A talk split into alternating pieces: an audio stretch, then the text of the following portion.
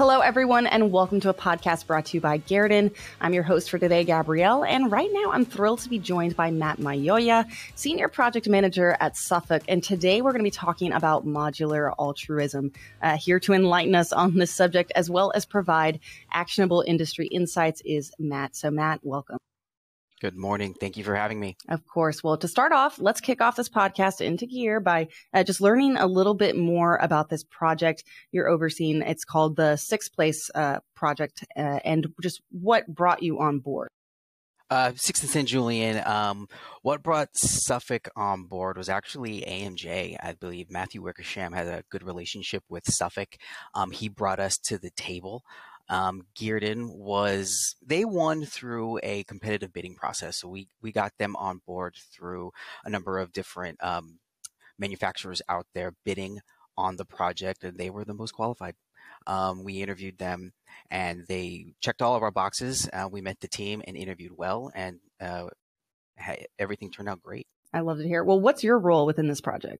Senior project manager. So my role is essentially overseeing uh, the team from Suffolk and general contractor, managing the day-to-day construction uh, and overseeing all aspects of the project. To be honest with you, from start to finish.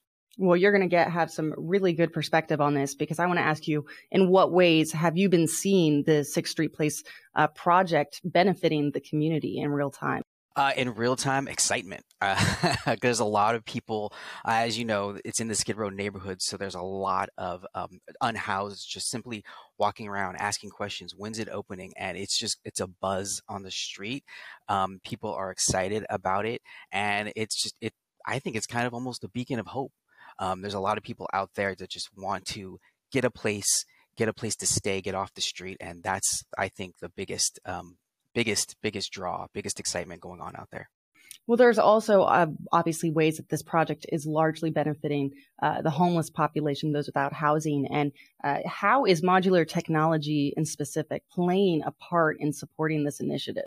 I think it's time. Uh, you're going to hear me say that a lot probably in this in this discussion, but the time factor for modular is really key. Um, there's probably about a, what I would call 15 to 20% savings in the overall lifespan of the construction um, schedule. So it's the speed at which we can bring these to market and get the unhoused off the street. I think that is the biggest value. Um, and again, I'm going to keep saying it, uh, but definitely that is what I believe that the modular world really brings to the table. It's speed and getting getting people off the street faster. Absolutely. And and your opinion, you know, being able to view this project kind of big picture and building this housing throughout, just what was some of the most uh, prominent uh, challenges that you seem to face in constructing this project? One of the biggest challenges was kind of a what I'll call a modular nuance, and that was um, finding a staging yard and transportation from the factory. So that's let me kind of break that down a little bit because it's everything's prefabricated offsite. Particularly with Guerdon, it was in Boise. We had to ship them here, but not only did we have to ship them here, we had to stage them in a local staging yard for mm, about a month or two, um, and that was kind of difficult. I mean, it was in the heart of LA, and trying to find one and a half to two acres of just free open space at a relatively decent price was probably one of the biggest biggest challenges. Um, it was right down to the wire. We we went to a couple of different real estate agencies just to try to find these spaces. So um, that was that was one of the biggest challenges. And then transportation as a whole, um, things happen.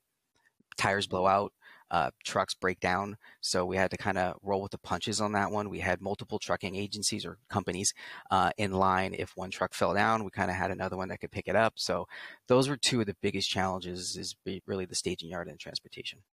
Oh gosh, yeah. Adaptability is a big must in modular at the pace you guys are moving. Well, yes, as we've prefaced thus far, these buildings were constructed by modular means. But for those listening that believe maybe traditional construction methods are probably the way to go for projects of this size or means, well, the question is just, you know, why modular construction over traditional construction? I know you mentioned time is a big factor. Uh, what in addition supplements this?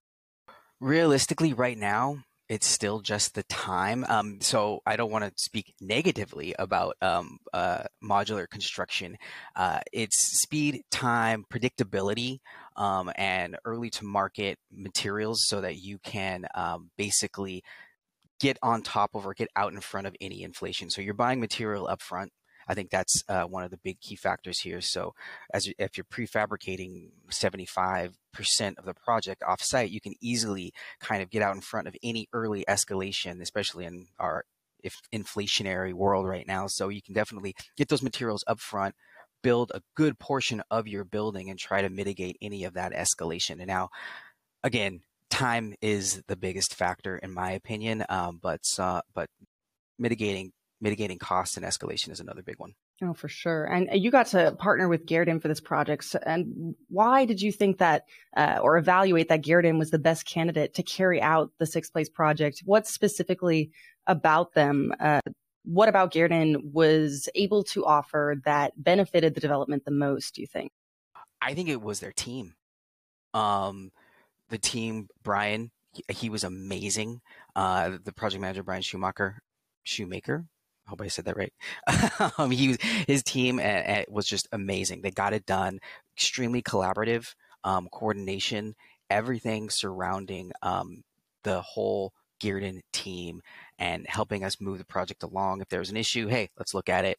Meetings, we would hold meetings weekly, if not daily, um, and make sure that every detail was over was reviewed. Now, did everything go perfect? No, it didn't. As soon as these things arrived, we found problems, and again, his team was on top of it. We made phone calls. He accepted some issues. He pushed back on others, which is normal, but at the same time, he helped get it done and get it done in a timely fashion. In an efficient way. It's so very important to have that support system for projects of this nature.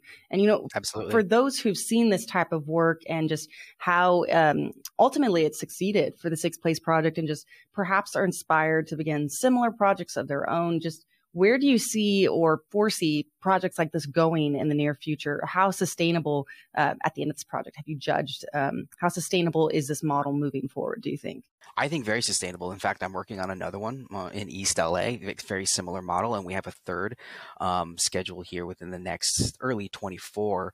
Um, it, it's a matter of getting buy-in by developers. Um, when you when you see the bottom line, when you look at the cost benefit analysis of the construction costs, they they look at a per square foot or a per unit. It's not there yet, um, but time, and I said it said it before, time is really the key item here. You can bring these to market so much faster and turn them over faster that you can keep going and get more people off the street in a faster fashion. Um, but ultimately, it, it is there. I believe it's not the answer to the housing issue, but it is definitely a answer and a very good one.